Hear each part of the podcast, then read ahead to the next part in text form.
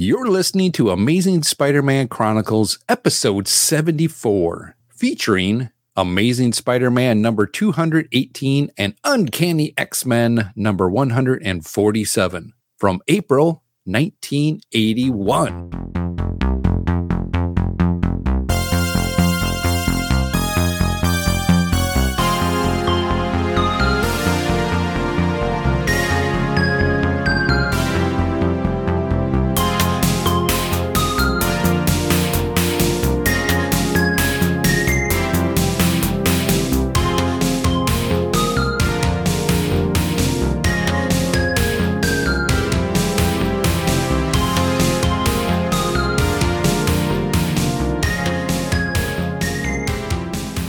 Hello, and welcome to the 74th episode of Amazing Spider Man Chronicles podcast. I'm your host, Pat, aka DJ Christatos. Amazing Spider Man Chronicles is a podcast that will journal the Amazing Spider Man comic book issues read chronologically by the release date, along with another comic from my collection, either in digital, in a trade, or from the many long boxes stashed away in my basement. Each episode will provide short recaps, reviews, and ratings of the issues for this release date. The goal is to keep me actively reading through my collection and having some fun along the way, speaking about these comics with my friends. And you know what?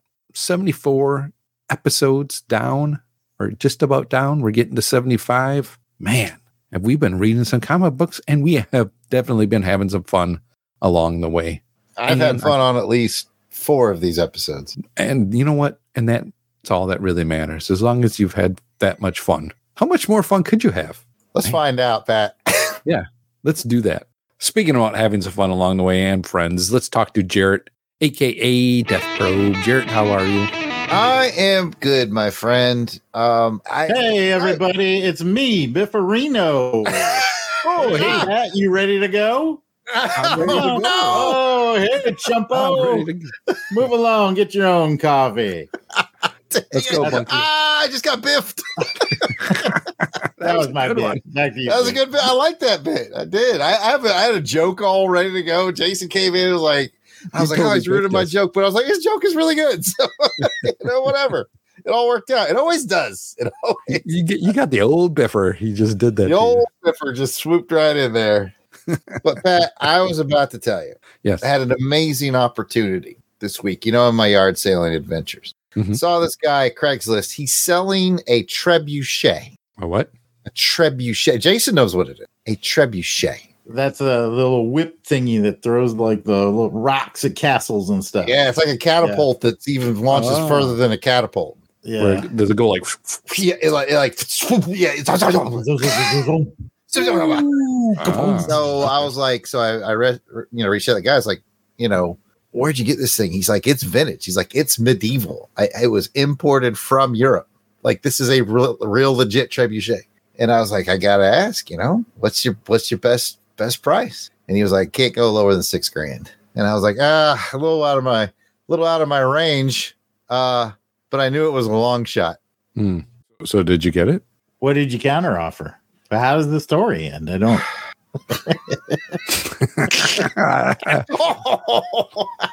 it's We a got little out of range, but I Yeah. knew it was a long shot. Was the that was the punchline? uh, we, we knew. We just. it's a joke, really. That was specifically for Jason, and I knew that going in. Well, you, No, I- I you- knew you it. set yourself up because I thought you were for real, like some guy had built a trebuchet. I told you it was a joke coming up. It's like, oh, get on a plane, go see the trebuchet.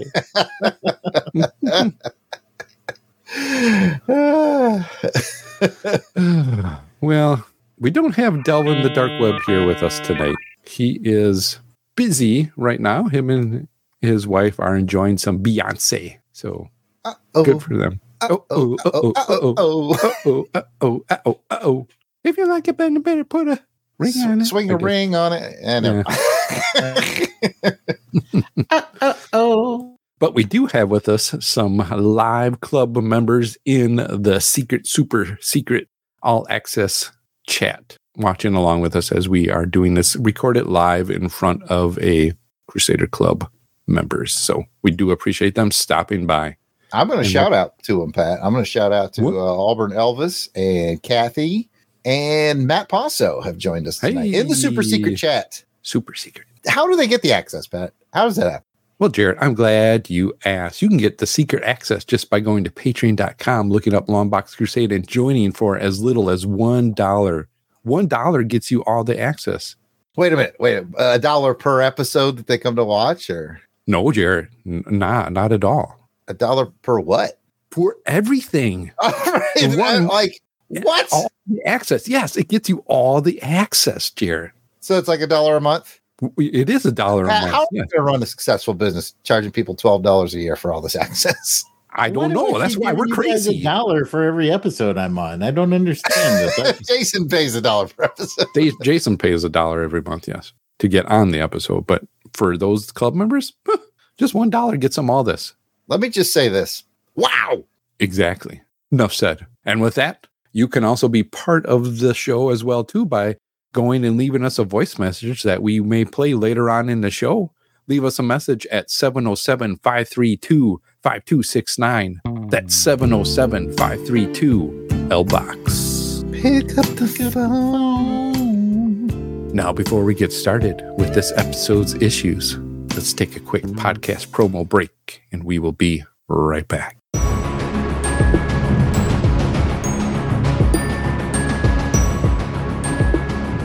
Hello, soldiers. I'm Jared Albrecht, the yard sale artist, codenamed Death Probe, and I'm here to give you your orders to join me and my elite podcasting squad for G.I. Joe Chronicles.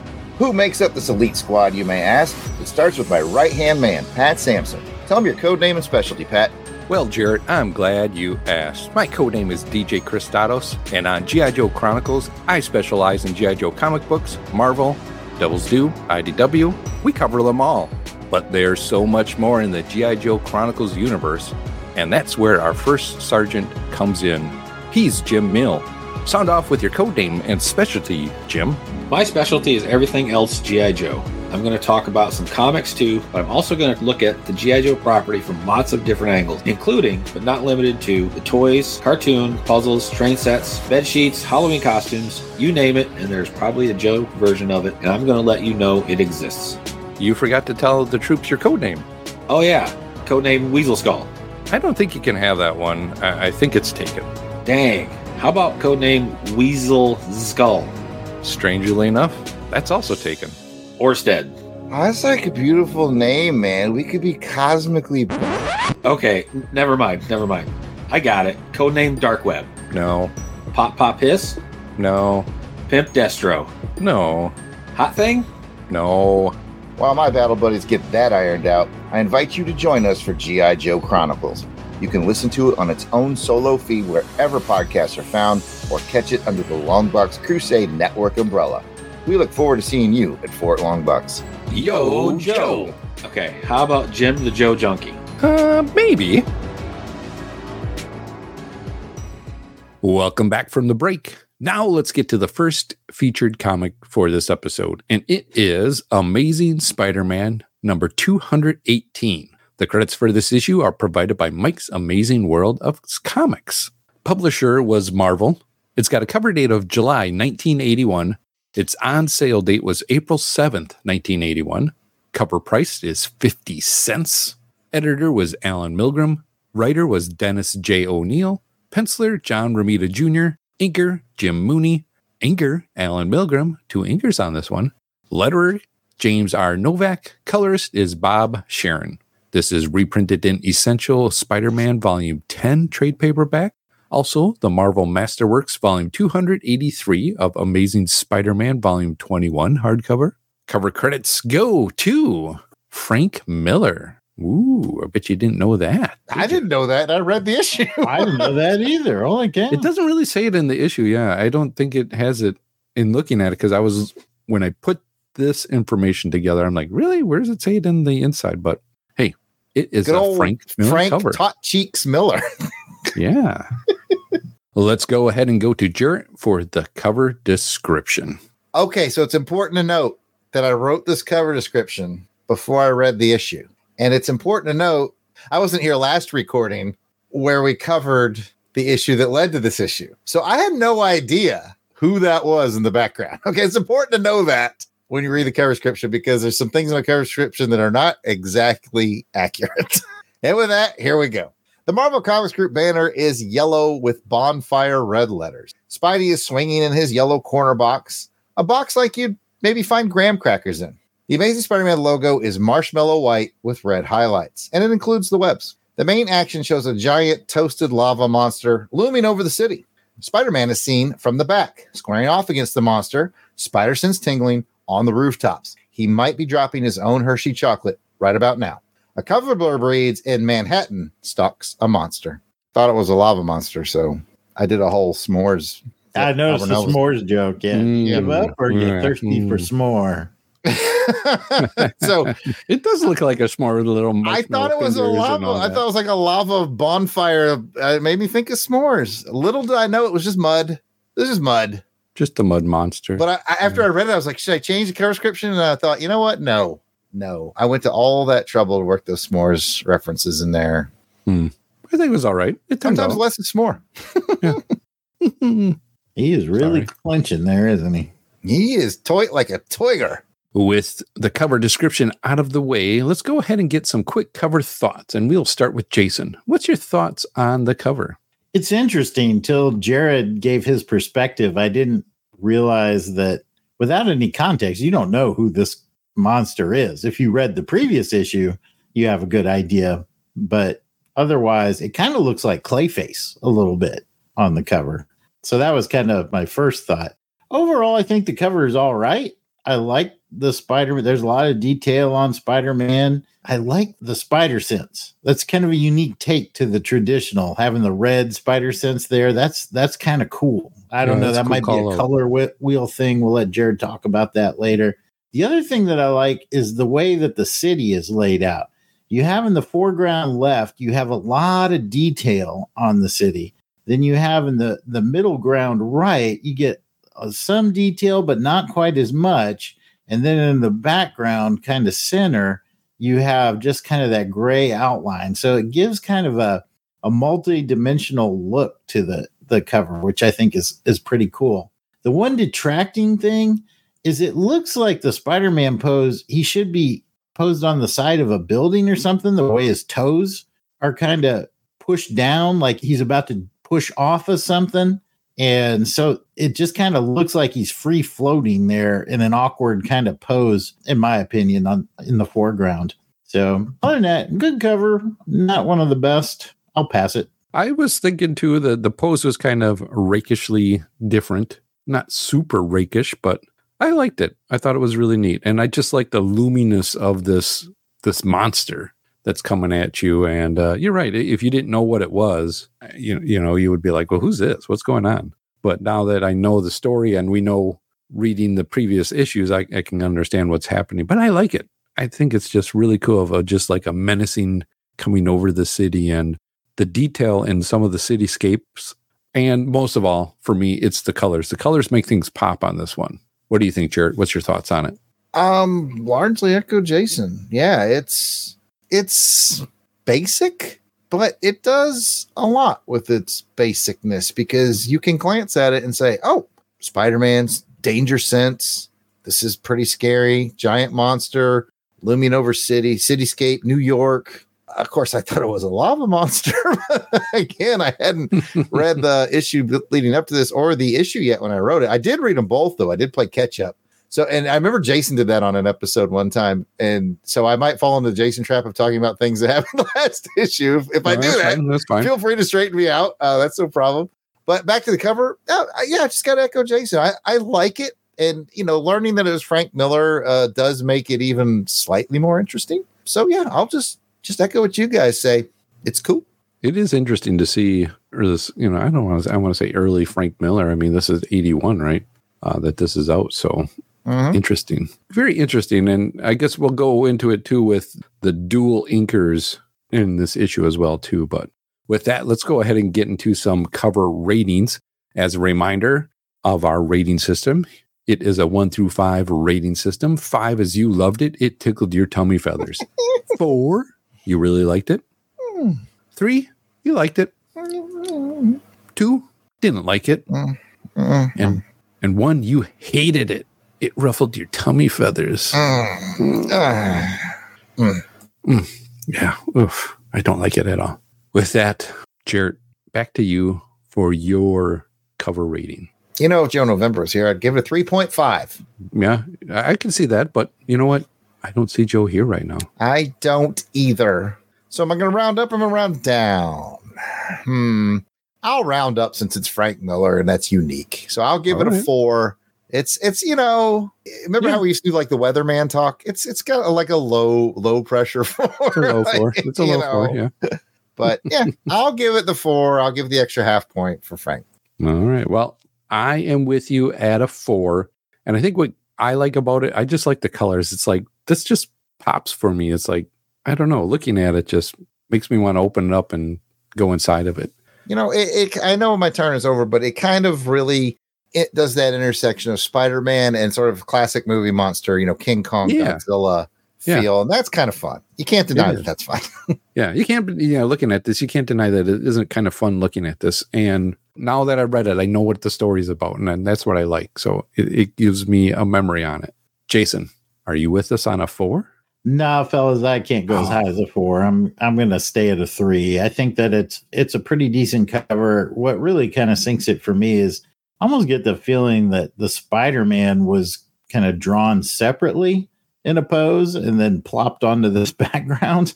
Like it, it came as two pieces and it just doesn't quite fit for me. So I'll stick with a three. I mean, technically it's pretty good. I really like that cityscape and I like the red spider sense, but yeah, the Spider Man just doesn't seem to quite fit with the rest of the cover to me. So three for me. All right, going to the chat. We got Auburn Elvis giving it an illegal 3.5. That's your yellow card, Auburn Elvis. Uh, Matt Paso gives it a three. Kathy says she agrees with the threes. And then Auburn Elvis decides to downgrade to a 3.4. Red card penalty to the locker room. You can only you can only comment from the locker room at this point. Now it's time to get into a story synopsis. And this time it is actually brought to you by Delvin. While attending a demonstration in radiology, high school student Peter Parker was bitten by a spider which had accidentally been exposed to radioactive rays. Through a miracle of science, Peter soon found that he had gained the spider's powers and had, in effect, become a human spider, a Spider Man. Stan Lee presents The Amazing Spider Man.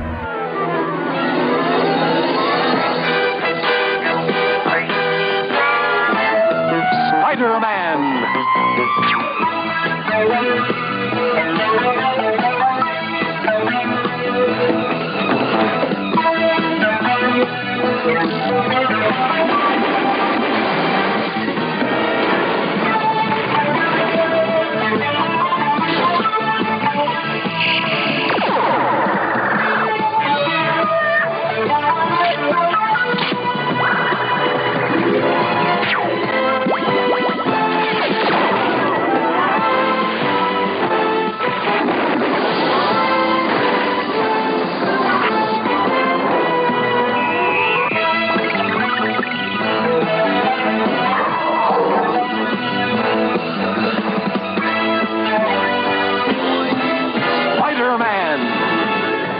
The title of this issue is Eye of the Beholder. Sandman and Hydro-Man have merged into one gigantic mud pile, basically, so surely we're going to see Spidey and Mudman battle it out in a tale as old as time, right? Nope. We are instead treated to a tale, bittersweet and strange. But first, Mudman knocks Spidey the F out. There's your action, ever just the same. Mudman makes his way to the apartment of Sadie Frickett, ever a surprise, whom Sandman and Hydro-Man both had a thing for, remember? Spidey was going to attack again, but around Sadie, Mudman is ever so docile. After a Matt Murdock appearance, Sadie is beset by an agent who wants to put her and Mudman in a Broadway show. Broadway is where you can hear tunes as old as song, and anyway, the show is on with big old Mudman and Sadie, with Pete there doing his daily bugle gig, of course. Things go sideways when Sadie makes out with the agent. Neither one prepared for Mudman raging out at this, and while Spidey, overmatched as he would have been, was set to enter the fray, Sadie calms Mudman down again, only to have Mudman scale a building with her in tow. NYPD was prepared with a binding mixture that disintegrated Mudman. Spidey rescues a falling Sadie, and as certain as the sun, the threat is ended. But Sadie's heart may as well be too, because the thing who loved her is no more. Did you guess the thing? If you're Peabo Bryson and Regina Belle fan, you might. Tale as old as time, song as old as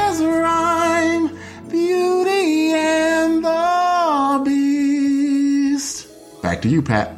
Oh, Delvin, I love it when you sing and tell a whimsical tale. I give it a two. For the record, I saw in the chat, uh, Kathy nailed it, by the way, Beauty and the Beast, while that audio Yes. was playing.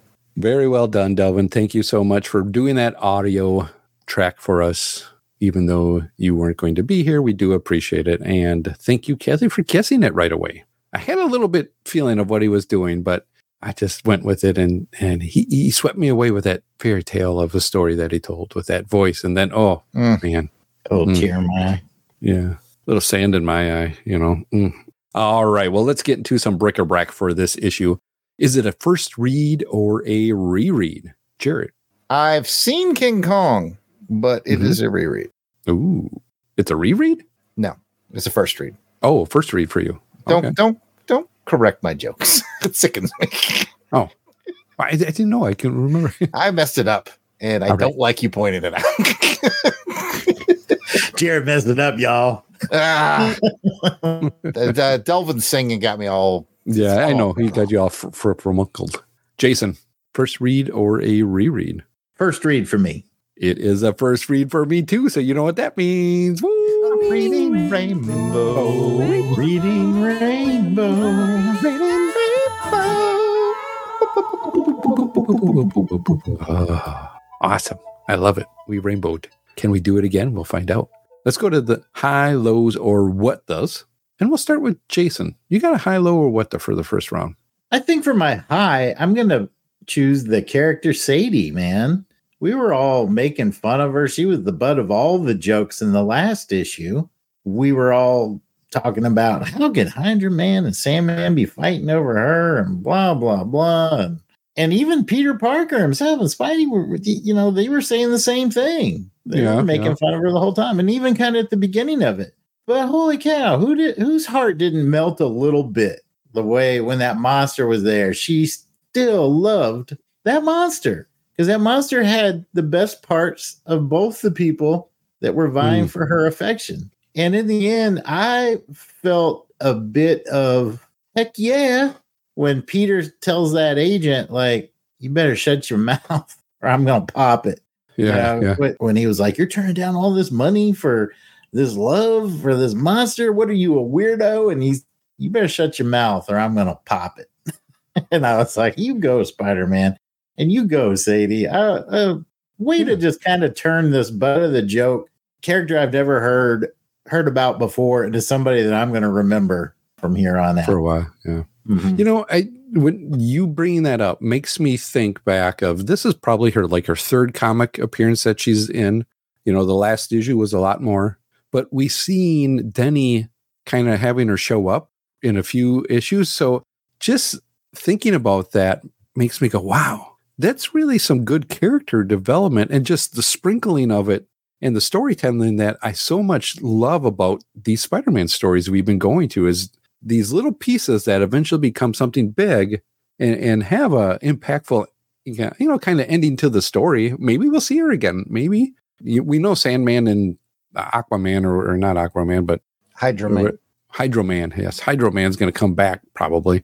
So will she come back too or were they still kind of you know try to find her again and you know But to your connection. point, even if she doesn't, yeah then he gave her an arc, you know? Yeah that's and i didn't think that i would never saw that coming I did I didn't either. And I think this is what makes I don't know, this might turn into a little nostalgia talk, but for me, it's what makes these comics great. I mean, I still Mhm. enjoy the comics today, but it's it's all about the spectacle now with these with these comics and moving from Yeah. one big massive story and then Yeah. shuffling the whole thing and do another big massive story. And this is about really telling the tale from Sadie's point of view in a lot of places. And it's and it's like, wow, this is really giving depth to this universe and giving this character a story. I liked it. Yeah, I agree. Definitely. Jarrett, you got high, low, or what the? Well, Pat, I didn't read it, but if I did, I would probably really enjoy from a more what's the word Schadenfreude? Is that the is that the word I'm looking for? Yes, it is. Perspective of Biff Charlie Bravo Rifkin. All right. this guy, this this guy it's, it's just such a delightful little sub story because Peter's getting exactly what he deserves. Yes. But like in the worst way, like, like, it's just he's like not likable at all. But it's like you this is what you signed up for, Pete, when you took a pass on them pancakes. Like uh, I just can't get enough of this Biff. I just want to I just want to watch like I don't know, is there another shoe to drop? I don't remember. He just seems like I don't know. hold, press the palm, Pete. You know, hey buddy. Hey, Like, does he This genuinely guy is a like death Pete, by a is he- thousand cuts. do you think he, he really likes Peter? Is he just like being a But I I, I, can't don't know. I, I don't know. I, I I love it though too. And it was all of a sudden I'm reading, all and I'm like, oh, maybe he's gonna get back with Debbie. And all of a sudden next thing I was like, oh no, this guy, showed up. he's all like, "Well, I caught her a little early. Rifkin won't be here for another hour, forty-five minutes." Rifkin's like, "Hey, everybody, Hey, I showed buddy." up early. There's no way I can stay away from Debbie that long." Like, seriously, My CD sense was tingling. Something was going on. like, what? I decided to show up early. You'd have Ah, to be an idiot I, to this let guy, this kid I don't go. know whether or not I, I like him or don't like him, to be honest with you.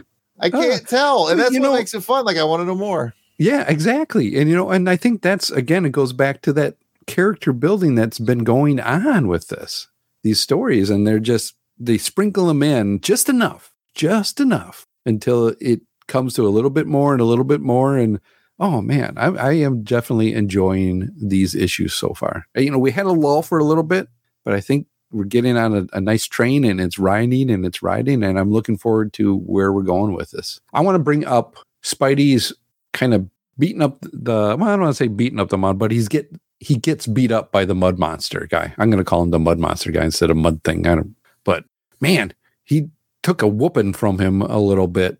And just some of the other fighting in here as well, too. This really wasn't a lot of big fighting in this one that I was kind of hoping for, for them to kind of really do a brawl down, but it was all right. I think this was more of some of a, a character moment issue, if that. Because even in the, we'll get to the silly Spidey, finding some silly Spidiness was, could be hard as well, too. What did you guys think of the Spider Man getting beaten down? I kind of liked it. I mean, in a way, again, it was one of those things. I, I don't know exactly what Spider Man was thinking. He was going up against this large opponent, which he knew nothing of. And he's like, well, maybe I can cold cock it with a, because the, the creature was pretty much ignoring him the whole time. Yeah. And uh, so his strategy didn't quite work out. I guess the thing that I would say was most interesting to me was the art through it. Because again, we've read a lot of Spider Man comics with really great art and great artists that have depicted great battles. But there's just something about Romita where it looked like when he just kind of flicks him with the finger off his shoulder and you see Spider-Man just go into those crates. Boy, Yeah. you that it looks rough for our boy. And Mhm. even though it was it was a kind of a smaller fight scene, I I think that the art was just really good and just depicted how overmatched Spider-Man was uh, strength-wise. So it did its job really well. Let's go ahead and go into round two of high lows or what does. And this time we'll go reverse and start with Jared. You got a high low or what the? I have a high, just two words yellow vest. Yellow. You bringing back those yellow Peter Parker vests? Ah, Peter rocked a yellow vest, and it was something, man. It was something. That's all. I don't know what to say about it. I don't know what else to say, but uh, yellow vest. It was uh, it was a bold choice. he put that yellow vest on for Debbie too. You know he did. it's like when you have to um, turn your pictures in to Jameson by three, but you also have crossing guard duty at three forty-five.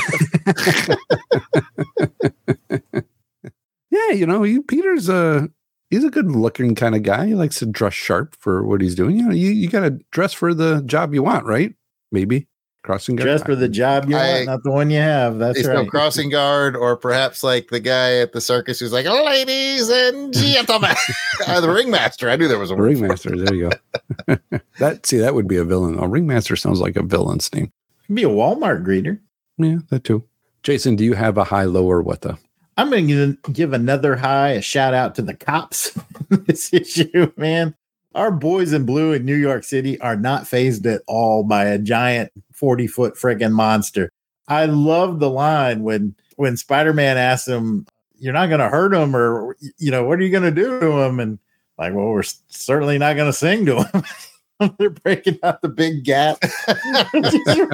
they, it reminded me kind of like Ghostbusters, you know, cigarettes all Yeah. half hanging out of their mouths, just about to go go into battle against them. They have no idea what it is, and then they take it down, you know. And then at the end, of course, they're on cleanup detail, and they're like, "Hurry up, we're not putting in any overtime." You know, it's, just it's another day in the life for our boys in blue in New Yeah. York City with these heroes. I love it. Reminds me of my favorite Marvel cop of all time is still the one in Blade that comes in after the bloodbath and is literally a guy spiked to the wall on fire and he just goes, "Put him out." it's the best. well, it's those New York cops, man. They're like, whatever, you know. Yeah. you know, over in DC, they wrote a whole series. It was very good called GCPD, right? That really got to the into the nuts and bolts of the Mhm. You don't need that in the Marvel universe. They're just like, yeah, whatever. It's Tuesday. Don't care. Yeah, I was surprised that they were really prepared for taking down this monster. You know, they knew what they needed to do to to take him down. I was like, oh wow, interesting that they had these chemicals figured out on what to do to take him down, and they had it at the ready. So yeah. Oh, what's the what's the protocol for giant mud monster? Hang on, let me look it up real quick. Come on, guys, we trained for this. Is it under G for giant or M for mud monster? I gotta get the right one. you know, we got those canisters in the back. The expiring date's getting close, so I think we can use this stuff. so let's all go to the opening of the play and see what happens. Uh, I want to call out um, some of the special guest appearances or shout outs that happened in here. You know, I was surprised to see Matt Murdock and Foggy show up as Matt Murdock was the lawyer for Sadie, or at least the the mud. the Giving a good uh, defense, mud too, man. Yeah, Yeah. yeah, he did a good defense. He was and he was caveman lawyering it up. you know, Justice wasn't blind on that one. He I did a knew good job. I knew you were gonna. Br- I knew it. No. I knew you were gonna do it. I was Uh, like, will he dare? Will this little devil dare? And you did. Mm, I did. I did. But I was I, I liked that little part. And I also liked they did this twice. They did like one week later, and then you have next thing it jumps to the courtroom, and then it goes another week later, and it goes, Well, to see about what happened in between, they do an editor's note about go see Peter Parker this issue and go see this other issue. So there's two issues that they reference. And I thought that was really cool to see you know, here's what happens in the meantime as Spider Man fights these other two guys. I thought that was very cool, and I like that. Helps build that lore and the world around Spider Man. I'm still going to Murdoch you two points for that. Good one. Good one. All right. Well, with that, does anybody have any other thing you want to bring up for this issue? Did I mentioned the yellow vest? You did. you did. yeah. I know what I'm getting you for Christmas now. a camera and a yellow vest. All right, with that, let's go ahead and get to the silly Spidey for this issue. And I'm going to spill mine right away because Jason actually kind of alluded to it right away. I liked the cop part where that to me, I found that was the funniest part where Spider Man asked, Well, what are you going to do? And he goes, Well, we're not going to invite him to the fireman's ball. or the That's policeman's right, ball, the policeman's Oh, ball. And I was like, Oh, okay, that, that's a funny one. That was a funny one for me. Jarrett, do you have a silly Spidey moment? I do, and you got to remember, I wasn't here for the last one, so I I don't know when I got my silly Spidey. I didn't know how much Mhm. dumpage had been done, perhaps on Sadie in the previous Oh, sure. one. Yeah. But it's interesting that the one that I selected, it, it's it's some dumpage on Sadie, but it's Jameson, and you expect that kind of blunt, Yeah. cruel humor from Jameson. And it's what Spidey says. Uh, he's like, he's trying to get him to let him go to Winter Gardens to check out the show. And he's like, "So you gonna let me go to Winter Gardens?" And he says, uh, "And photograph a lump of Play-Doh and his ugly lady friend."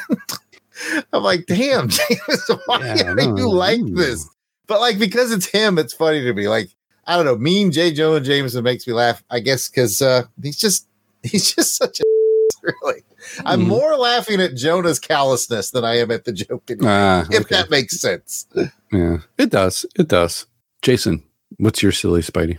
Well, you guys took both the ones that I was thinking about, but I guess I'll just expand it to say the whole interaction between Peter and J. Jonah Jameson was funny to me. I liked when Jonah was looking at those pictures and be like, yeah, some of those are my competitor. you know, it's just like Yeah. bringing this trash in here. And it's just always kind of funny to see that classic uh, confrontation between J. Jonah Jameson, who has all of the office power, if you will, and Spider Man, who has none of the office power. Peter Parker, who has none of the office power, but as Spider Man secretly has all the power. So it's just kind of funny to see that dynamic. Yeah, definitely is. I'm going to go back again, even though this comic was, you know, what it is, and we'll get to that within ratings just a little bit.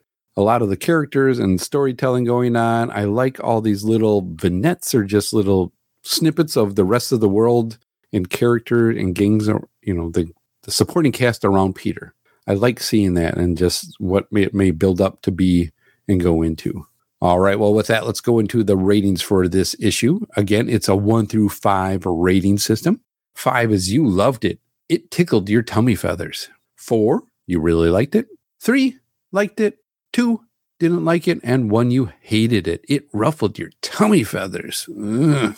And we'll go to Jason. Start us off with how you would rate the story. You know, I came into this show prepared to give it a three. I read it late last night, so I was kind of tired. And I remember thinking I didn't particularly care for the King Kong comparison. I kind of thought, like, well, that's lazy story writing. But I've been kind of reading through it again as, as we've been talking here about it and re engaging. And I think that in the light of day, I'm going to give it a four just because of all the things we Hmm. talked about.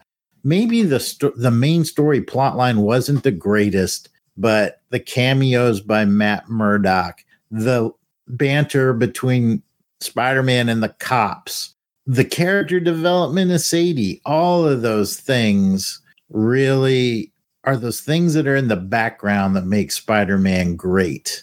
And they got some time to shine here. So I'm going to give it a four. All right. I can definitely see how you're coming up with that, or, you know, just I see your points definitely on that. Jarrett, what's your thoughts? I like the main story. I like the sub story with Debbie. I really like the art. I like the concept of the Hydro Man Sandman mashup or mush up or whatever. So um yeah, I'm going for. Ooh.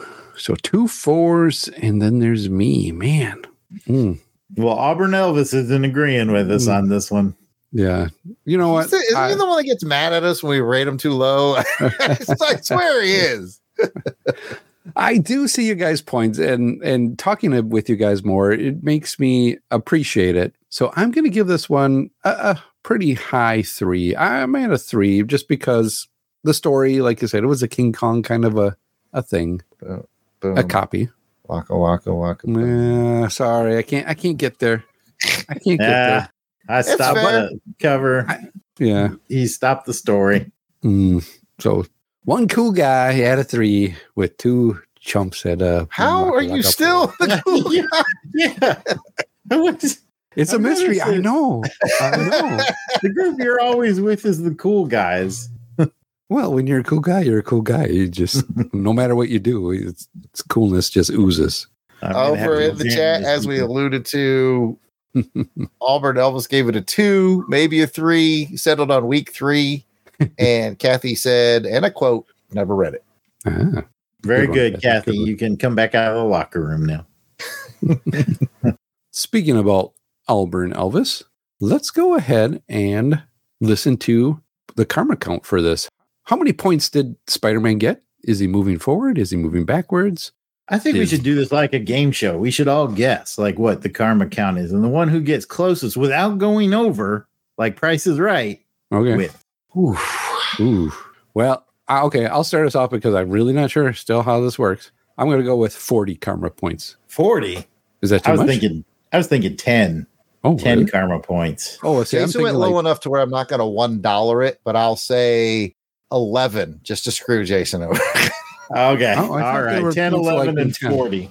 Let the games well, now, begin. now, now I got, now I'm second guessing. well, you're going to learn. You'll get better at this on each episode. Okay.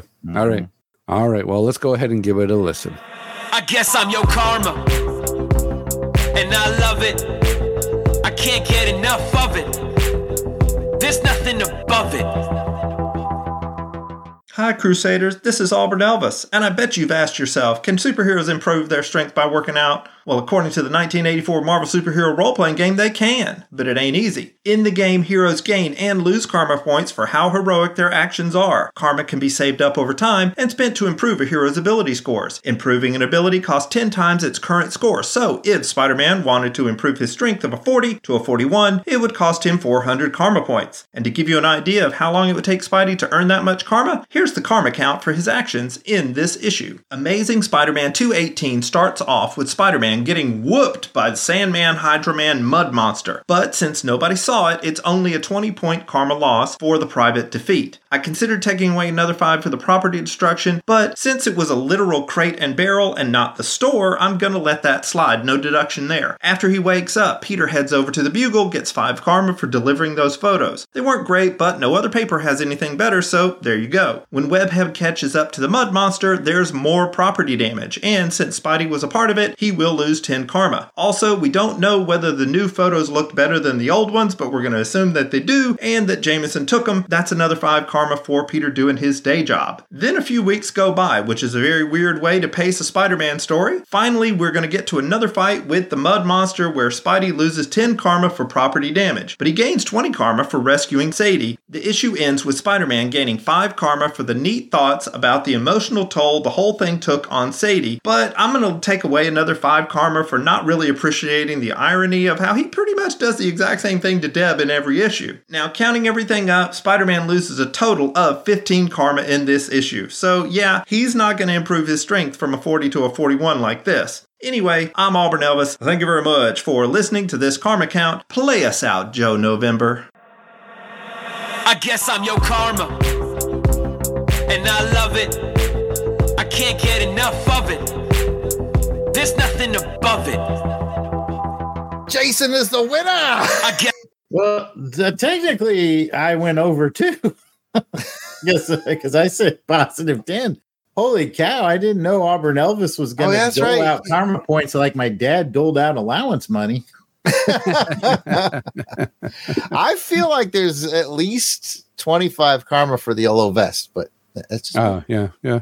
See, I was totally off. I mean, I'm. I thought it was, you know, okay. So I got to think of things as five and tens, maybe. Yeah, know, yeah, I think you're I'm going to mad at the start price is right. analyzing these more. Yeah, yeah. Yeah.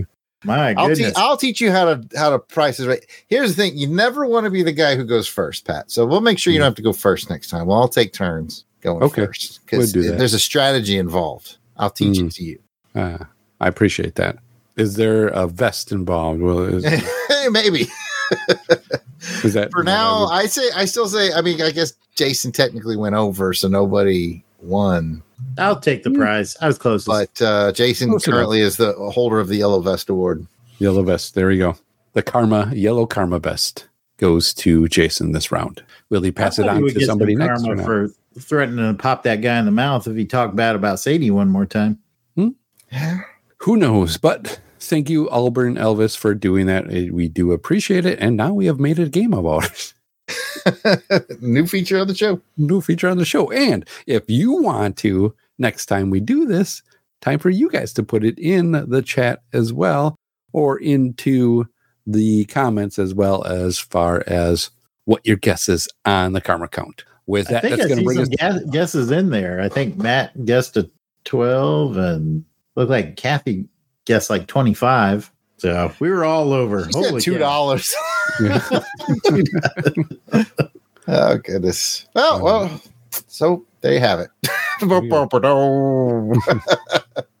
All right. Well, that's going to bring us to the end of this part of the show. You got a comment or a question, send us an email at contact at longboxcrusade.com or make a comment on the Twitter, Instagram, or Facebook page. We will be right back. Spider Man and the Cupcake Caper. Peter Parker is in Mary Jane Watson's apartment when suddenly he sees a familiar enemy. MJ, you'll have to excuse me for a minute. Uh-uh. You have this thing, Tiger, and I hate it. Every time there's trouble, you disappear. Relax, MJ. All I want to do is get some milk you have with these hostess cupcakes. Sure, Peter. Anything to avoid reality. But at least this time, you left me with a really delicious snack. Devil's food cake, chocolate, king creamy filling. I hate having Mary Jane think I'm a coward, but there's no other way I can slip into my Spider Man role.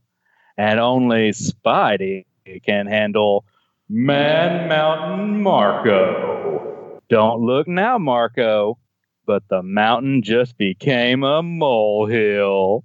Webhead, we don't understand you, but we sure appreciate the help. Thanks, guys. Meanwhile, I've got a quart of grade A to deliver. Sorry it took me so long, MJ, but I um, g- got a little bit uh, d- distracted. Yeah. Well, no sweat, Peter. The hostess cupcakes you left me with were a lot more rewarding to me than you ever been. Brother, if she only knew. You get a big delight in every bite of Hostess cupcakes.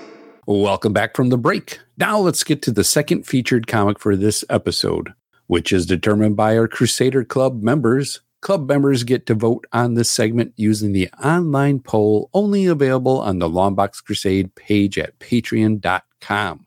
As always, we want to thank our Crusader Club members for voting to help determine the programming for this show. If you want to get in on the voting and all the amazing benefits of being a Crusaders Club member, like being a part of a live recording just for the Patreons, like we are doing right now, just head on over to patreon.com and search for Longbox Crusade. You can join us for just as little as $1 per month. That's not a lot. We're not asking for much, but we are giving you much, much more. And you can help determine what each episode's second feature will be. For this episode, the Crusader Club members selected Uncanny X Men number 147. The credits for this issue are provided by Mike's Amazing World of Comics website. Publisher was Marvel. It's got a cover date of July 1981, but its on sale date was actually April 14th, 1981. Cover price was 50 cents. Editor was Louise Simonson. Writer was Chris S. Still doing it, Claremont. Penciler goes to Dave Cockrum. Esquire. We still love him, even though he hates you, Pat. Esquire. t- I was. Uh, I got distracted. yes. Inker goes to Joseph Rubinstein. Letter goes to Tom Orzechowski. And colorist is the color my bad colorist Glynis Wein. This is reprinted in X Men Classic number 51. It's also in Essential X Men Volume 3 trade paperback, or you can find it in Marvel Masterworks Volume 90 of the Uncanny X Men Volume 6 hardcover, or in the Uncanny X Men Omnibus Volume 2, or in the X Men Epic Collection I Magneto trade paperback. Looking at the cover, the cover credits go to Dave Cockrum, and inker is Joseph Rubinstein. Speaking about that cover, let's get a cover description from Jared. You got it. The Marvel Comics Group banner is yellow with red letters, just like the Spidey issue we just talked about. A green corner box contains the floating heads of Wolverine, Colossus, Storm, Kitty, Nightcrawler, and Angel. The Uncanny X Men logo is white with red highlights, just like the Spider Man we talked about. The main action is Storm looking fierce. Lightning and wind swirl around her. Her eyes are ablaze, and everyone around her is cowering and panicking. Everyone includes Angel, Nightcrawler, Wolverine, Victor Von Doom, PhD, and Colossus. A cover box asks, We did it before. we did it before. Dare we do it again? And a cover blurb proclaims Rogue Storm. Well, it's just Storm. Rogue isn't on the team yet. In fact, I think she's still a villain her first appearance is in Avengers Annual 10, which would hit the stands just a few months after this issue came out. I'm not sure what that has to do with anything or why I remember stuff like that. Wow, that's impressive. Your X Men knowledge is real impressive. It's it's growing. and you say you're not a fan. Oh boy, I this is going to be the episode where I betray all that. I'm going to just tell you right now. I like everything about this issue, so let's get All right. going. Let's get going. All right. Well, with that, then let's go ahead and get going. Let's get some quick cover thoughts on this one, and we will go to Jason. Well, it's Dave Cockrum, so it's great. We'll just get that out of the way right now. I love that purple background. It really gives it the feeling of that that powerful storm that's been brewing for like three issues now. And then of course you have Storm free from her captivity in the foreground, and she ain't having it. Boy, she looks beautiful. She looks deadly. She is commanding that cover. So much so that I'm remembering back with that cover that we loved with Doom kneeling on all the X-Men when he had Storm Mhm. like Yeah. in his arm. This is turnabout right here. She's got them all on their knees and uh, she's out for vengeance. I picked this up and I said, Oh boy, I cannot wait to open this cover and read this issue. So expect a good score from me. I'll stop there.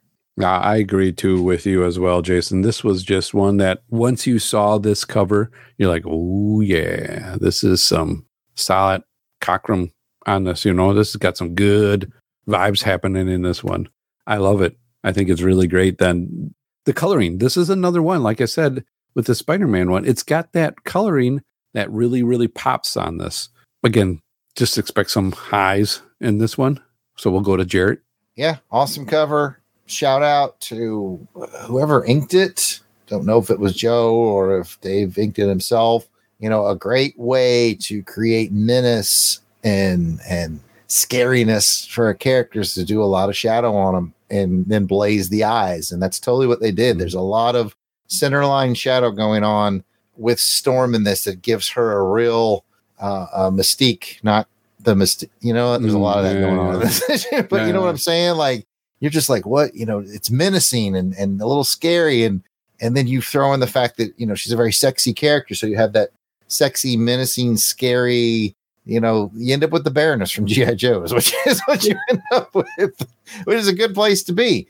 I like the swirling effect of the colors. I love the energy that you see in her quote unquote clothes. She's not wearing a lot, but he's able to use that to tell the tale of the swirling winds. Yeah, has yeah. movement.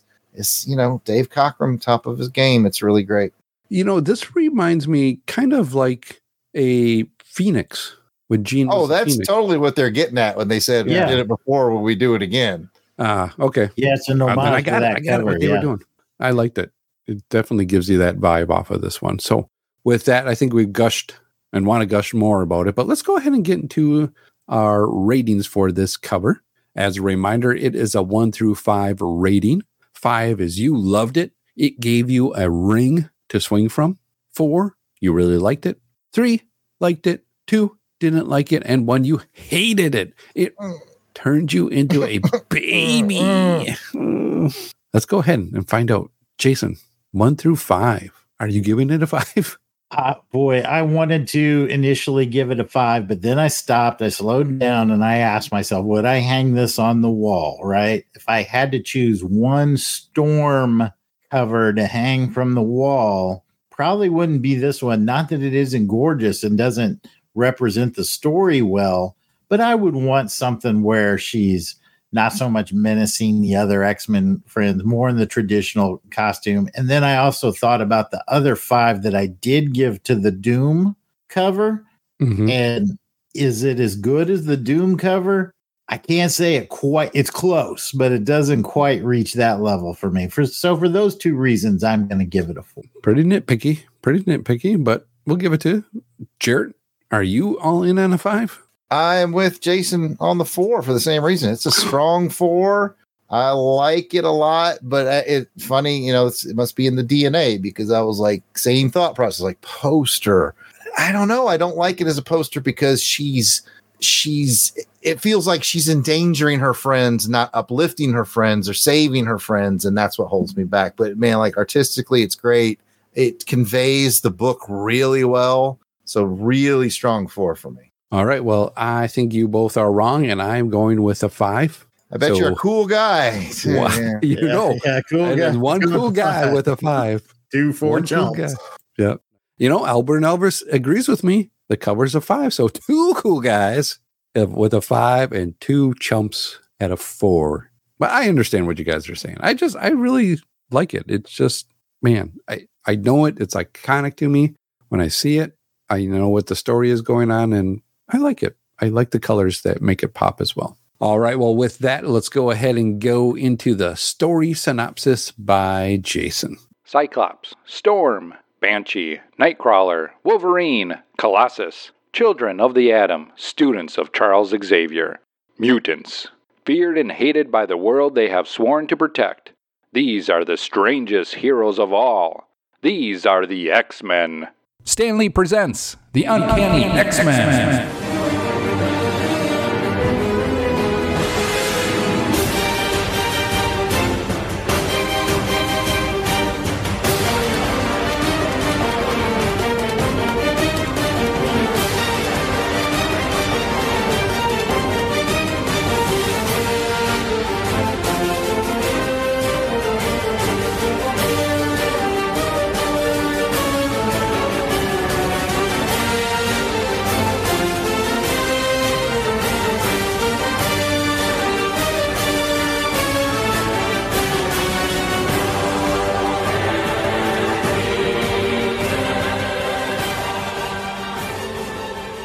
The story is called Rogue Storm. So, what happened to Nightcrawler?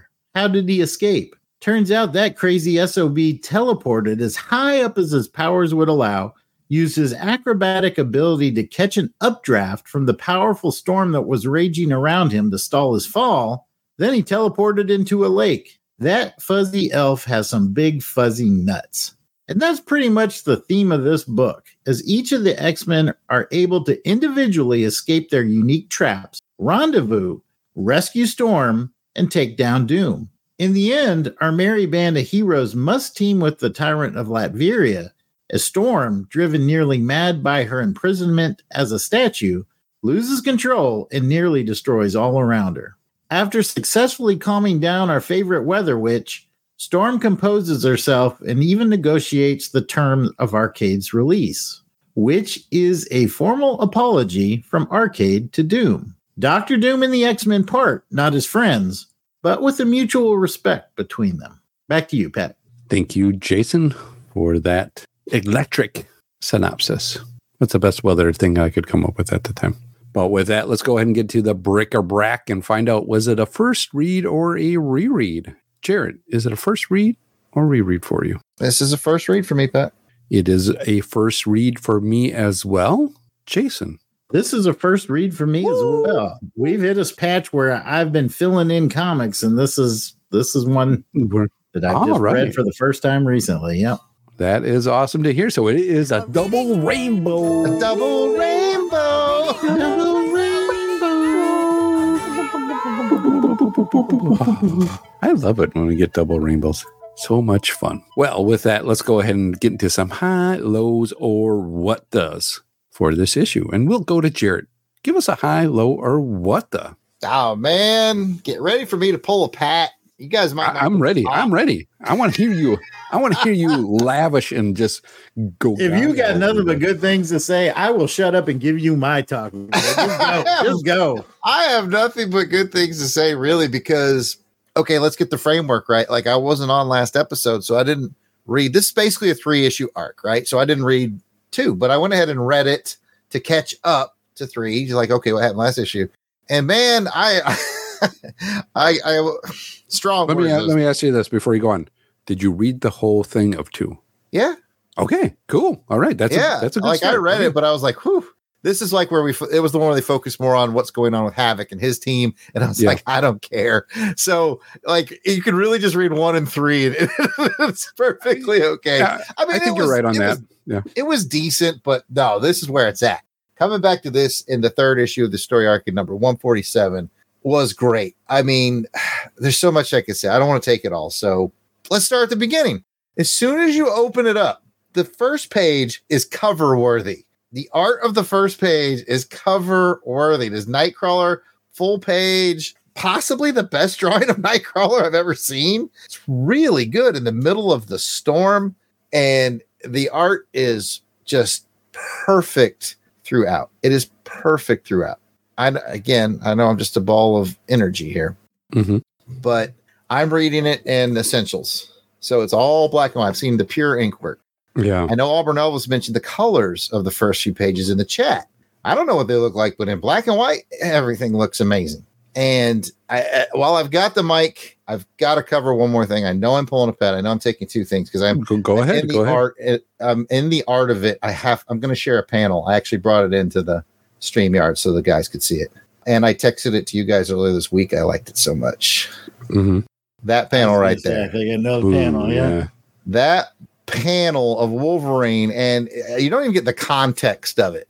And the context is like he squares up with Doom, and Doom basically fries him and shoots him across the room. He's like, you know, I'm gonna take care of you, Wolverine, blah blah. And just the, the art, the darkness, the determined pose, the eyes, and then the words. Easy or hard, it makes no difference. I will keep coming until I get you. Those are awesome words. Mm. Like right out of a John Rambo movie. And look at that art. He's smoking, he's burnt, he's been hurt, and he does not give an F. He's basically saying, I, I'm never going to stop. I will never stop. And Wolverine, so he probably won't. Uh, I, I'm gushing a lot. I will put a pause on it. I will regush when it's my turn. But that that panel to me took this book from really good to flipping great. I will end my my glowing first round of just random gushing by saying we have covered in our X-Men run some some famous X runs, right? We did Phoenix, we did um uh, Days of Future Past. These Yeah. are X runs that even I know are famous, not even having read these things. This is a forgotten run. This Doctor Doom storyline is my favorite storyline that we have covered. This deserves just as much credit, if not more, than those other ones we talked about. Now, okay, Days of Future Past. I understand Jason's a bigger X Men fan. It echoes forever, I think, the X Men comics, and maybe this doesn't, but this has been the most entertaining story arc that I've read since we started the program. Jared, out. Wow. Wow. I, I I don't know what I'm hearing right now. I don't know if you've been swapped. We're gonna have to take a break. been going I, on. I got to get my thoughts Yeah. together. I, I don't know what's happening. Oh man, it, it's good to hear and just good to hear that excitement in your voice about this, Jared. And I think you're right. This little three part series, Hidden yeah, gem. the, Hidden the, gem. the middle, the middle was all right. But I, you know, I didn't mind that side quest. I guess I'll call it the side quest with Banshee and his team. It was kind of good to see that. You know, a little different. But I did want to get to the meat and potatoes of this adventure with the, you know, the you know standoff with Doom and what how it's going to come down to that. I want to piggyback off of what you said with the art and just this is awesome art all the way through this. Just looking at this is amazing to look at. And what I want to call out is you called it on on the first page, but there are so many other good splash pages in this Yes. that are just awesome. You know, Glynis Wein, man, the coloring she's doing, just making that art pop. I mean, you saw it in black and white, so you're seeing the straight colors, or you're seeing the straight, you know, inks. But put some color on that, and oh man, this is so good. Jason, now that you got some time to gather your thoughts, what's a high low or what the? Well, Jared hit the nail on the head. The last issue that we read, my main question is what happened to Nightcrawler? How did he get out of the cage? And Mhm. so many times you buy the next issue and it doesn't address that fundamental question. This one does, like cover one. And it's just so amazing how Chris uses the character's abilities, all of his abilities, to make that ballsy leap, survive that fall, get back in, take out Doom's guards, and start that rescue. And uh, so I'll just start right from the opening. That'll be mine. The the Nightcrawler escape revealed, and boy, it was a good one. Yes. Yes, that was awesome. Yeah, that was very cool because you've always seen that, or at least in some of our readings, that he can only, you know, teleport to places he knows or thinks of, right?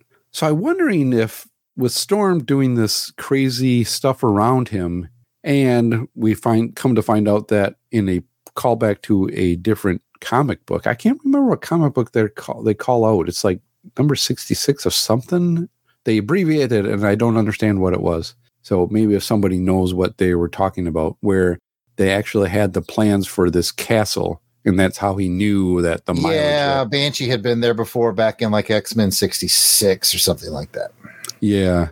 But I really liked that they actually said, well, you know, he can do this, but if he comes back in a place that may or may not be right, he could, you know, he could bamf into a building and be part of the wall or whatever, and that ain't gonna feel good.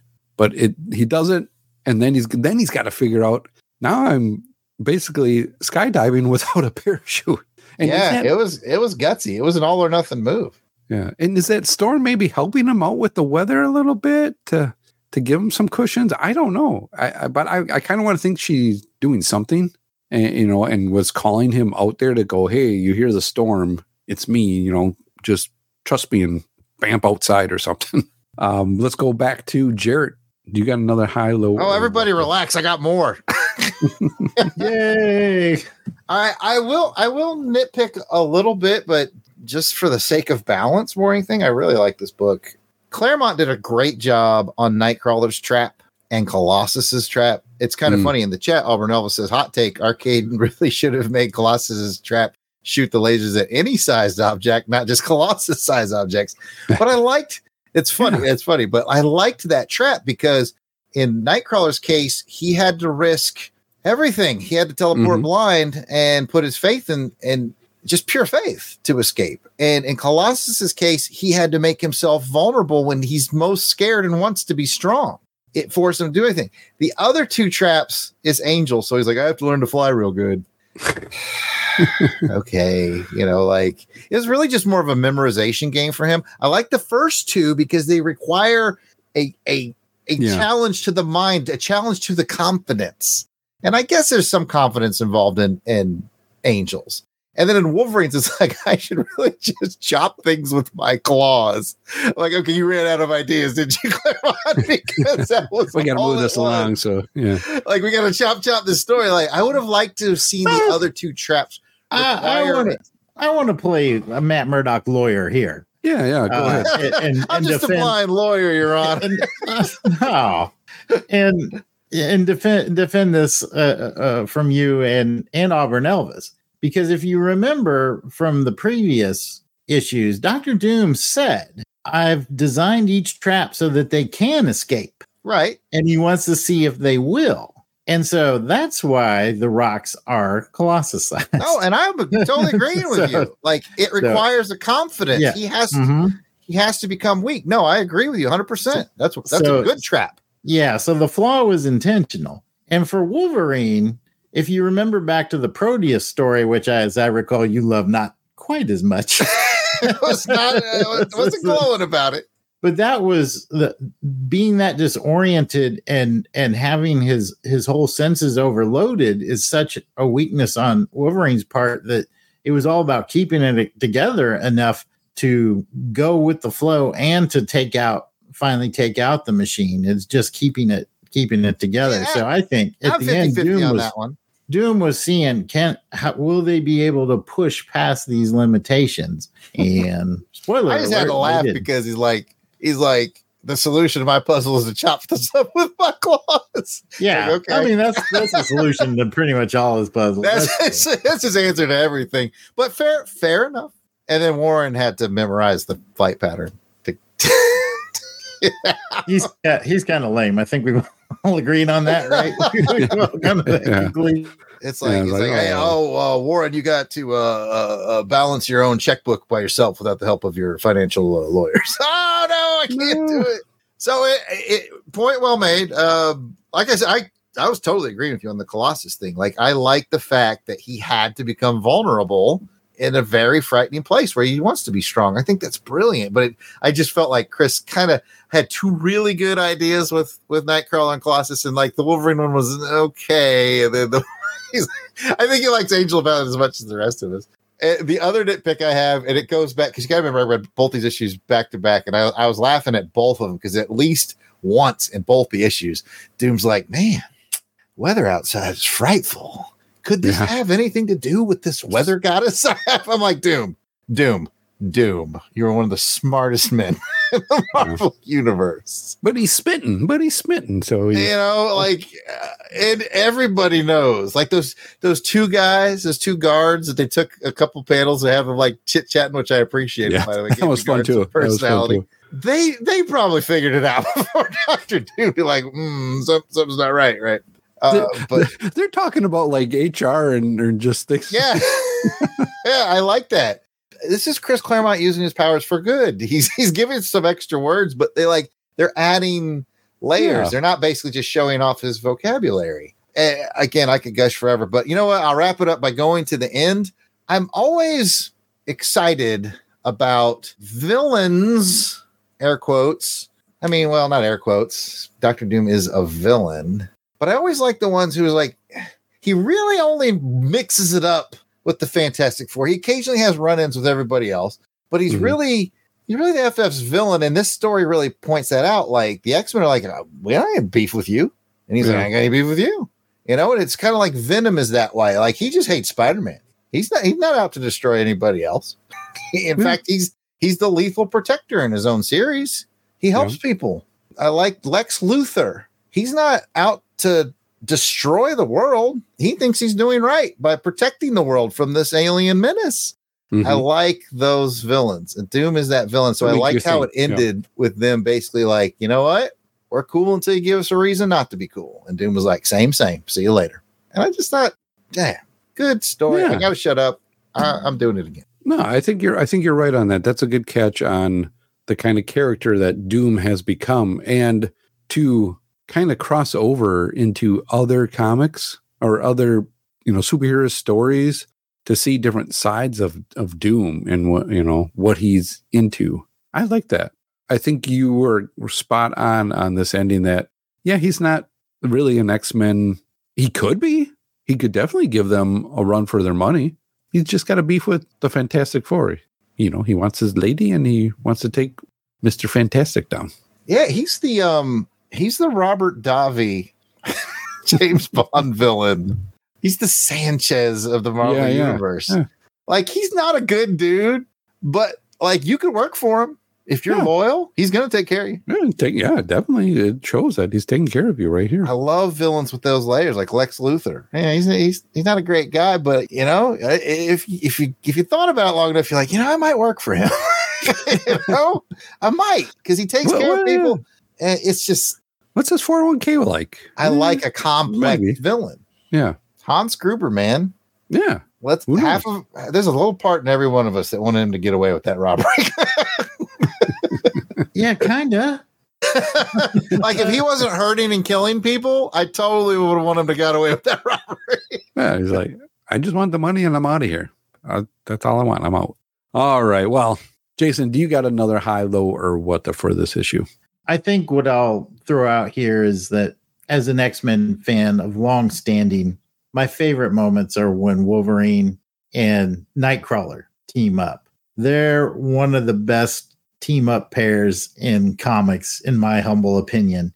And getting to see them team up against Doom, and Jared showed that great panel. And then what comes after that is Nightcrawler popping in and blinding Doom with by pulling that tapestry over him, and then the battle that that ensues there. I was really excited to see that. It was so much fun. I loved it. So Wolverine Nightcrawler team up. That's my high. Definitely. That was a good show and good fight. I think this was definitely a good fight all all around. And then you have Storm coming out of it, kind of just being overly powered and just, you know, being angry.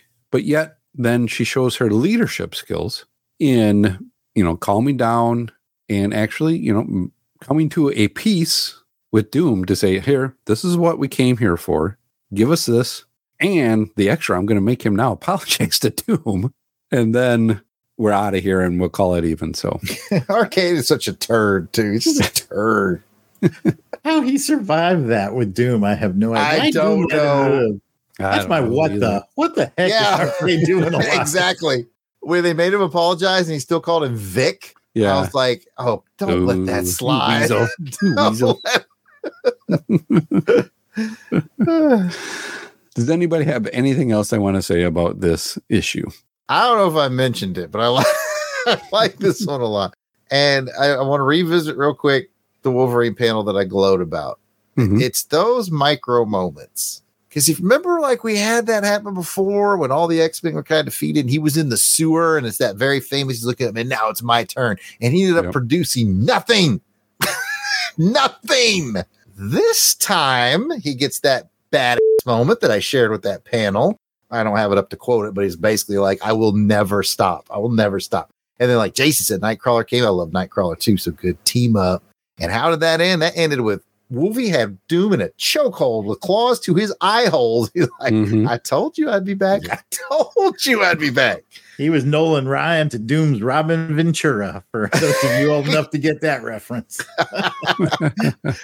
I'm just so glad that Claremont is getting a handle. Like I, I feel like we just saw the best parts of Wolverine that we will come to know. The tenacity and loyalty; those are my favorite characteristics of Wolverine, and we got to see that in a micro Mhm. moment. And I was just, I was very pleased to see again. But peek behind the curtain. I took a picture of that panel. I texted the guys. I was so excited last week when I was reading it. So, and that's just a micro moment. The whole book is just gorgeous. Yeah. story you just want to keep reading. It's not the MC Hammer Cron Crystal or whatever it is that I gave up on. This is like Mhm. very compelling story. This is this is Chris top of the game. He's Yeah. still doing it. I don't know if you know. He's still doing it. He is definitely still doing it. just I- that. I heard. That's yeah, I I heard that personally, but that's what he does.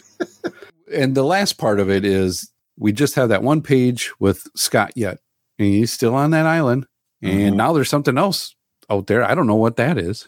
Oh But yeah, wasn't- the B. I didn't even mention how good the B plot is, featuring my favorite X Man. The Cyclops, yeah, with his Yeah. lady friend, and Woody I- I alone on a desert deserted island with Captain Forrester? The answer is yes. I don't need to open my eyes to handle that situation.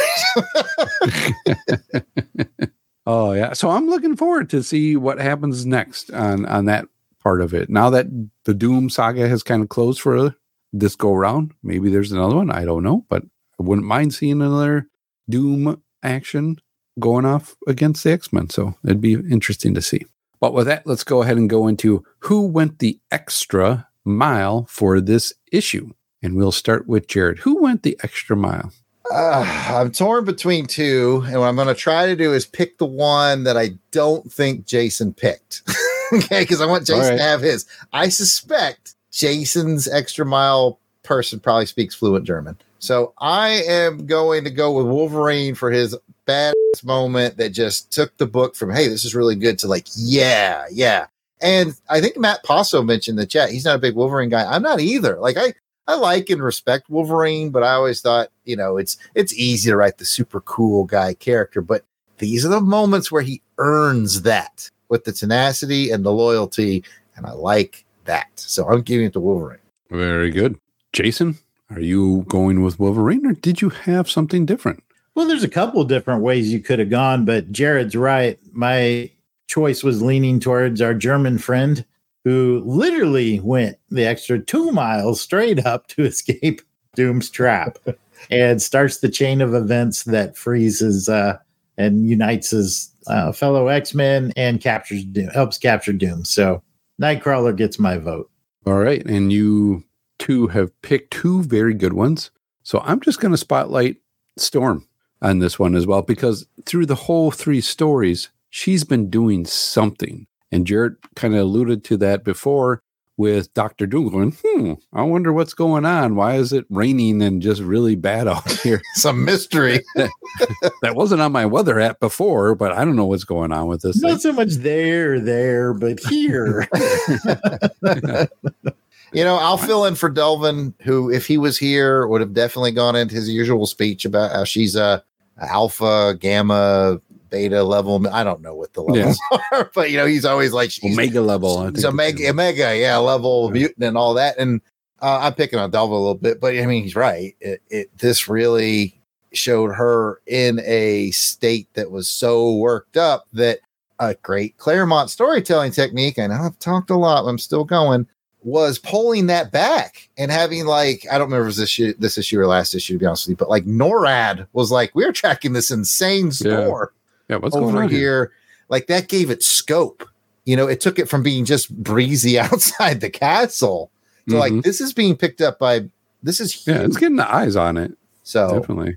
yeah, just another good storytelling technique to give it the scope that it needed to uh, validate. Not that it needed any validation, but Delvin's always said, you know, she's insanely powerful, and Yeah. Lord only knows what would have happened if he kept her in that statue state any longer. Well, I was wondering that too. I'm like, what's happening? Because they kept saying too, things are getting worse or outside. Things are getting, it's getting bad out there. And it was a slowly build up to it. So, you know, and you saw that she came out angry, but yet she also then calmed down. And that leadership moment, I think, you know, I'm not a leadership. Maybe there's somebody that does have some leadership skills that could say how she handled it at the end. I Pretty thought good. was very well. Yeah. Pretty good. no, uh, all right. You got me talking again. We're seeing the difference in the characters of Jean Grey and Aurora Monroe. I'm sorry, Mhm. Pat Ororo Munroe. Oriole. Yep. yep. We're seeing it the two differences, and the di- the biggest difference is, and one of her strongest assets is that Storm has a tremendous amount of emotional intelligence, and she knows how to check her emotions and control them a lot more than Jean did. Now, it might be unfair because Storm's had this power set for her whole life, and Jean was like went from a two to a twelve, True. you know, in an instant, and just couldn't handle it. Yeah. But you know, uh, they were in the same place at one point of being overpowered by their own powers. Mhm. And Storm has more emotional maturity to calm herself and Yeah. realize what the greater good of the situation is. I think you're right there, and I would agree with Delvin too that Storm has some good assets. I see. I see what you're doing, and I like it actually. All right, before we get Delvin in trouble or just having fun with him as well, let's go ahead and get into the ratings. Wait, how did you blame that on? Del- He's not even here. Somehow you blame- I just Delvin picked in up on that too. anyway, let's go ahead and keep going to the rating systems. it is a one through five rating on this episode. Five is you loved it. It gave you a ring to swing from. Four, you really liked it. Three, liked it. Two, didn't like it. And one, you hated it. It turned you into a baby and you were crying in a storm. Ooh, I don't want that. I'd get wet babies. Ooh. Anyway, let's go ahead and find out. Jared, how would you rate this on one to five? Ah, three. What? it's a five. This is like, like you said, I can't stress this point uh, enough. Phoenix Saga, the Days of Future Past, they get all this Mhm. limelight. This is the best three issue arc. This is the best story arc I've read since we've started. Needs more limelight. People need to know more about this Doctor Doom story arc. It does. I, I think you're right. This was a very good story arc. I'm going to give it a five as well too. The art in this, the storytelling, the culmination of the three stories put together, Culmination. it really came to a great ending for this one. Jason, are you at a five? I am. There are going to be no chumps on this one. Jared's right. This is a better story than the Crime Crystal storyline and some of the other classic ones that we've read. And I don't know if it's what the reason is, but here we get to see all of the X Men working together. We get to see Claremont really diving into their characters and their powers, and it's just a heck of a lot of fun. And you know, last thought too, talking about leadership, this team didn't know that the other team was successful. And That's so th- another demonstration of Storm's leadership, she came back to her senses and her mission popped right to mind. And she said, There are people at risk. We've got to resolve this. And I thought that was really cool and a really cool way to end it. And just a nice little bit of detail that they don't know. They don't know that Team B was successful. That is true. That is definitely true. So, with that, three cool guys coming in at five. Finally. So, you know what that means. It's time to everybody, get, up. Now. One, two, three, four, five of me. Get down. Five of it, get down now. Get on down. Woo! Oh man, we had a good episode this time around. I love it. All right. Well, with that, it's going to bring us to the end of this part of the show. You got a comment or a question? Let us know. Let us know what you thought about this. Give us a call and leave us a voicemail. at 707 532 5269. That is 707 532 LBOX. Pick up the phone. We will be right back.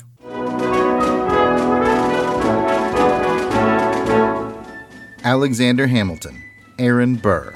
If you're a history lover or a musical lover, you probably know about both Hamilton and Burr's rise to power in the early stages of American history and their infamous duel. But what if you didn't know the full story? What if one of them was a werewolf? White Rocket Entertainment proudly presents a 48 page full color comic book, Hamilton vs. Burr A Werewolf Tale. Written by Jared Albrecht, the yard sale artist, art by Nate Niles, colors by Ace Wheely and Ken Solomon, letters by Percival Constantine, and edited by Johanna Albrecht. Hamilton vs. Burr A Werewolf Tale. Available digitally on Kindle and Comics Central. C O M I X Central. Prefer a print copy? Hamilton vs. Burr A Werewolf Tale, along with my other published works, are available at theyardsaleartist.bigcartel.com. That's theyardsaleartist.bigcartel.com. Or you can buy it directly from me, creator Jared Albrecht, the yard sale artist, at any of my Comic Con appearances. Hamilton vs. Burr, A Werewolf Tale. Get your copy today. You won't regret it. Don't take my word for it. Here's what Ming Chen from AMC's TV series Comic Book Men had to say about it. I really enjoyed it. A lot of great werewolf scenes in here. A lot of great. Uh, this is how I wish history would be told to kids. Books like uh, Hamilton versus Burr, A Werewolf Tale. That's Hamilton vs. Burr, A Werewolf Tale. Welcome back for the break. Let's get to the feedback part of the show where we share your comments, emails, questions, and shares in a segment called Crusader Comments. Of course, we are thrilled to kick off these comments with those special shout outs to those Crusaders Club members, the folks who are getting it done. They joined our crusade. They get early access to special long box episodes. They get to vote to determine show content. They get behind the scenes access. That's why we have people in the chat tonight that came in for that behind the scenes access of a live recording. These are all things we offer. And oh, by the way, Crusaders Club members get priority seating to be guests on episodes. So there's lots of benefits. You know who's reaping the benefits? No, Jared. Who? Oh, well, Jason's going to tell us. He's going to start. He's going to start the list. And Helica Wolf. Auburn Elvis in the live chat. In the chat. Blast it or stash it. Say it. Braxton Underwood. Clinton Robinson. Captain Entropy. Dave Collins. Battle Wagon. Ezra Gallo. Gary V. Gerald Green. Jason Keene. Jason Lady. Jeremy L. Jim Jarman, Jim Jarman, Jim Jarman, Jim Jarman. I hope you like Jim Jarman too. Jim Meal. Joe Thomas. John Watson. Josh Strickland. Candace Ward. Kathy Extra MVP Bright In the chat. in the chat. Matt and Lissy Paso in the chat. Mark Ross. Maxwell Traver. Miranda W. P. Evans. Paul Hicks. Rick from Jeff and Rick Present. Bob Morgan. Samantha Maney. Sean Urbanski. Spidey C7. Spreadsheet. Steve Cronin. Tim Price. Tony Pennington. and the Toronto Cop. Of course, we miss anyone. We apologize. Remember, we record these well in advance release. So if you're recent edition, we'll add you soon. But no worries. You can let us know we missed you by sending your hate filled emails to contact at longboxcrusade.com. We will get it straightened out. You can become a Crusaders Club member by going to patreon.com slash longboxcrusade for as little as $1 a month. You get access to the amazing world of the Crusaders Club. We encourage you to come check it out, to join these cool people that we have in our chat, and um, you know, be part of the process. I put out a poll today, Pat, over on our Patreon page. They're currently deciding what video game we're going to cover on our upcoming episode of Comics to Console Crusade. Awesome. So just one of the many benefits. You get to vote on show content. Uh, it's good stuff. Again, patreon.com slash longbox crusade for as little as a buck a month. We'll take more. We'll take more, you know. But hey, maybe But hey, just start out. Maybe Yeah, just a little foot in the door. Yeah, Just just, a a little little foot in the door. If you don't have any extra scratch laying around, but you still want to help us out, you can always write a review for the show on whatever platform you're listening to this on. We really appreciate those reviews. And of course, we are on YouTube. If you haven't already, do us a favor. Go check out Longbox Crusade on YouTube. Give us a subscription. We would really appreciate it. And now it is time to get into our shares and retweets. We're going to be playing a little bit of catch up on this episode. We're going to be looking at a little feedback, a little share, a little retweet for a couple of episodes. We're going to look at Amazing Spider Man Chronicles episode 70, where we traveled back in time to December of 1980 to talk Spidey 214 and X Men 143, and episode 71, where we went to January of 1981 for Spidey 215 and X Men 144. All right. Uh, we, we lost Jason due to technical difficulty, so Pat and I will be doing the shares and retweets. Go ahead, Pat. I'll start us off with Fan Film Fridays. Outcasters, Beto Podcast, Tim Price, the Pod Crasher, Coffee and Comics, Doc Strange, that's Billy Delicious, mm. Scotty Cameron, Nathaniel Devon Mason Sanford. You practiced that well before. no, I did. I just read it. I'm impressed. Ed Moore, Omaha Bound, Days of High Adventure Podcast, Chris at BTO and Bad Books. Down the highway. It's been too long. Roll, roll. Since Jason's not here. Down, down, down, down, down, down, down, down, down, down, down, down. Oh man, that felt good.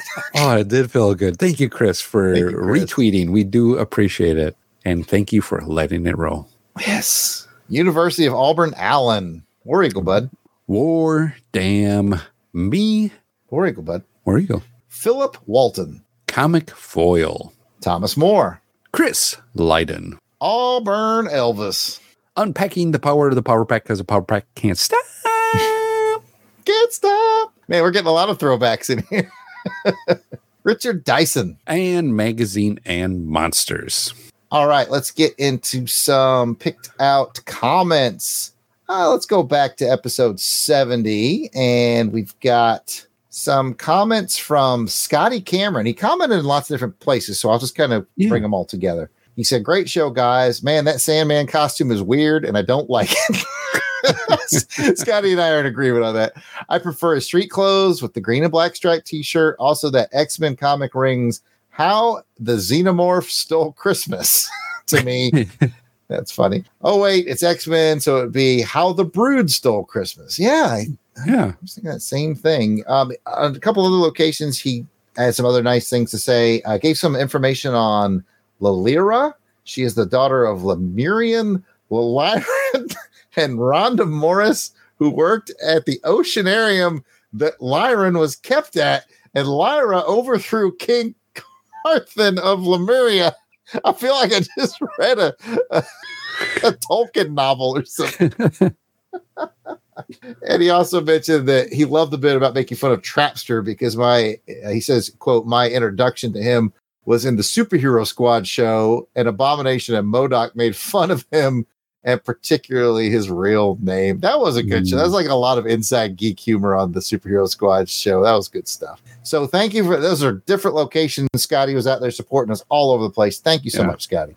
Definitely. Thank you, Scotty. And I'll take one from Matthew Green, and he says it's issue 214 that got him into comics. So very cool. Nice. I love it when, you know, we have one of those issues featured that's really yeah. meaningful to people, except for Auburn Elvis. He gets real angry with us.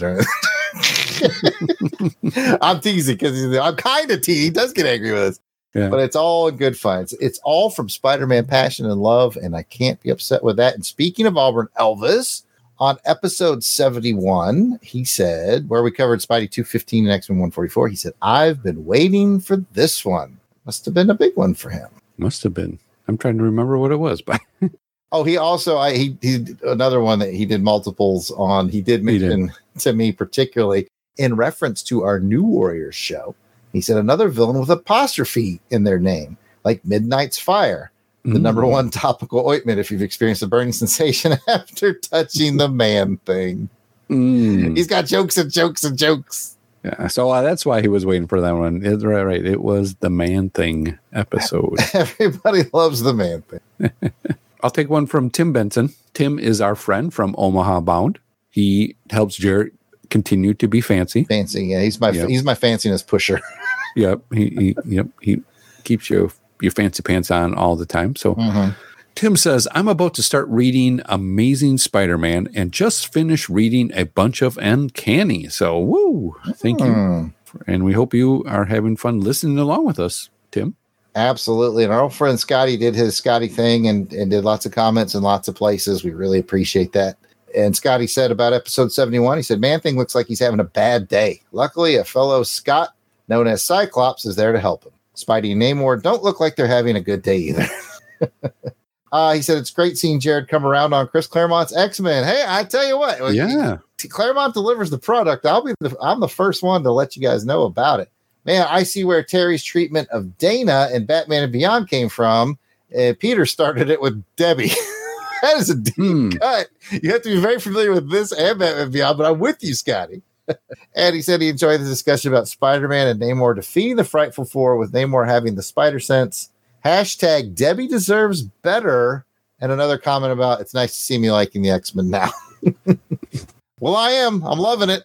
And I do appreciate Scotty. So, Scotty, um, some of those comments are coming from he's responding to our Spotify Mhm. episodes that are out there. And the questionnaire is, How did you like the episode? And Scotty has been replying to all of the shows there. Yeah. So, I'm just starting to get those notifications in. So, we will get them out as we can, Sky. So, we really appreciate you putting stuff out there to help us out on Spotify. Definitely. Thank you, Scotty. And if folks out there want to be like Scotty, like the more places you can leave comments Twitter, Facebook, Instagram, uh, YouTube, Spotify, all adds up and helps with that algorithm. So thanks for that. And uh, we appreciate it. And of course, if you don't like to type, you just want to say words, you can call our voicemail line. And I want to remind everybody too that a lot of people are shy about the voicemail line because, like, oh, what if I stu- stutter, stumble, blah, blah, blah, like I just did? Don't worry about that. We're going to edit it. We're going to make you sound as, as good as we can. Mhm. Or, you know, we've even had this happen in the past. Somebody left a message and I was like, wait, I don't like the way I said that. I'm going to call back and leave another one. Fine. Leave Yep. as many as you want till you get the way you like, but we are going to help you out. And the place to do that is 707 532 5269, 707 532 LBOX. Pick up the phone. And I want to thank everyone for the likes, shares, and follows and comments. We appreciate your friendship in spreading the word about this podcast. And that is the show.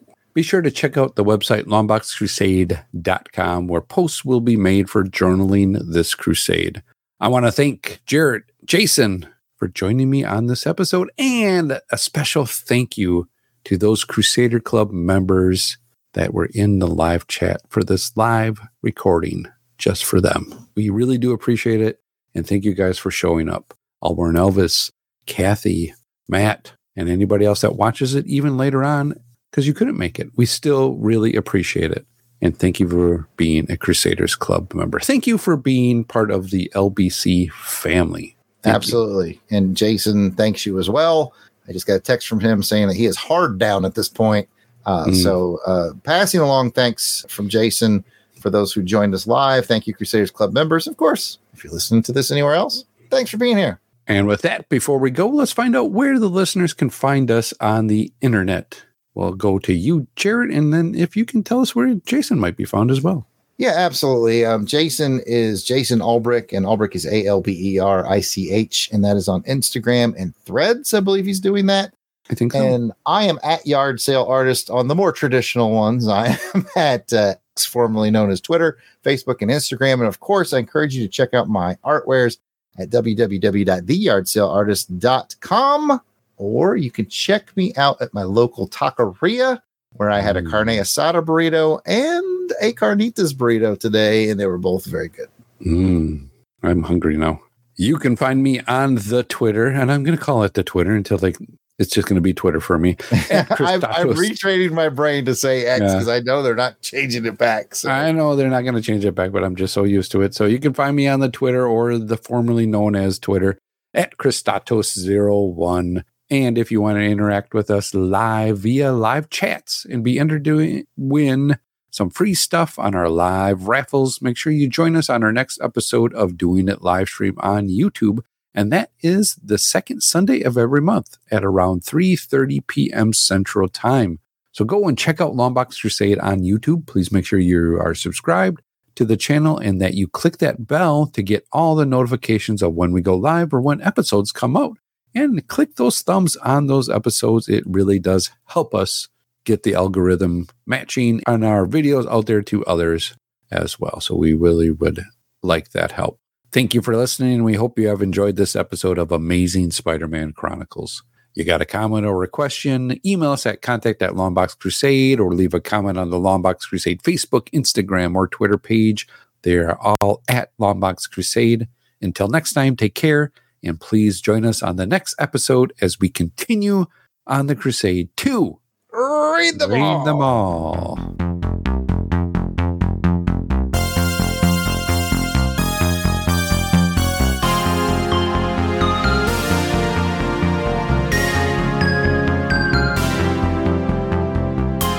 The intro music is provided by musical genius Joe November. Check out his SoundCloud at J O S E F L I N 99. You won't regret it. All songs, song clips, and characters discussed are copyright of their respective copyright holders, and no infringement is intended. We are just fans that like to share our love of comics.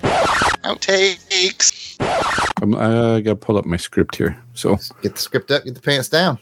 I got the script up and the pants down. Well, I see. I can't take the p- pants down yet because I may have to leave, and if I stand up, then you'll be on the camera. You have to stand up. That oh, you know what? make Why it- you doing that? that might be Oh, more access than what all the access, Pat.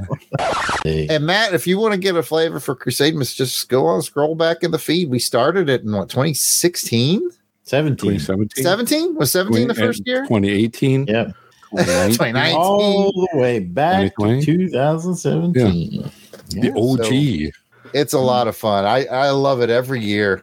It's like It uh, an advent calendar of a podcast. It is. It really like, is. Like when it starts, you're like, oh, oh, it's 12 days till Yeah, Christmas. we're 12 days away from Christmas, and then every night I go to bed and I'm like, oh, I can't. I don't Oh, even can't wait remember till what the morning next one to was, and then I listen to. Oh yeah, I remember that one. It's The not as Jason fun when you clean them though. You did a good job. I'm uh, just got done with number two. Oh. uh, Uh, Pat got done yeah. with the number two, y'all. mhm. Cracking yourself up with that number two joke. and it, and, and you, it didn't stink. Oh, good, good, good. Oh, Pat. I really crapped it out. So I'm on the road tonight. Kathy now owns over 160 comic books. When she first met us, Wow. she owned one, and it was Hamilton versus Burrow Werewolf Tale. I saw her buy a Duran Duran one when we were Yeah, at the it was um that's a Dan Rio? Parent um homage to Duran Duran cover that he did. I can't. I think I was at that con where she picked it up, but I can't remember which one it is. Was It that was it? the last Heroes Was con? it Heroes that she picked it up? Yeah. Okay. I think she showed the picture the morning after. oh, you were waiting just to- on fire. today. Well, she didn't show it to me now. She saved it for the morning after. Yeah. Outtakes. Pat, you are hot tonight, my friend. I'm gonna put the call out right now. The 707-532-5269. Albert Elvis has left a mini a message there that we've played on our shows. Matt Paso, I need you to drop a message for us. Kathy, drop us a message. Try to disguise your southern accent though, Kathy. I want to hear Kathy's message where she's trying to disguise the way she talks. I can't wait to hear what that would sound like. Oi, it's me, Kathy, From down under. down under, y'all. Damn. Ah, I got caught. oh, I got you. Braxwood. Braxwood. Jason Jason froze with Braxwood. Braxwood. It's just giving him Braxwood every time. Uh, just put Braxwood. I love it. Uh, I, it's starting to. Oh, Yeah, we made I miss. If you guys don't just, just do it between the others. Be here all night. Marcus. Give us another one, please. Marcus. Do you believe? it sounds funny. Jason's not laughing, but it's, it sounds No.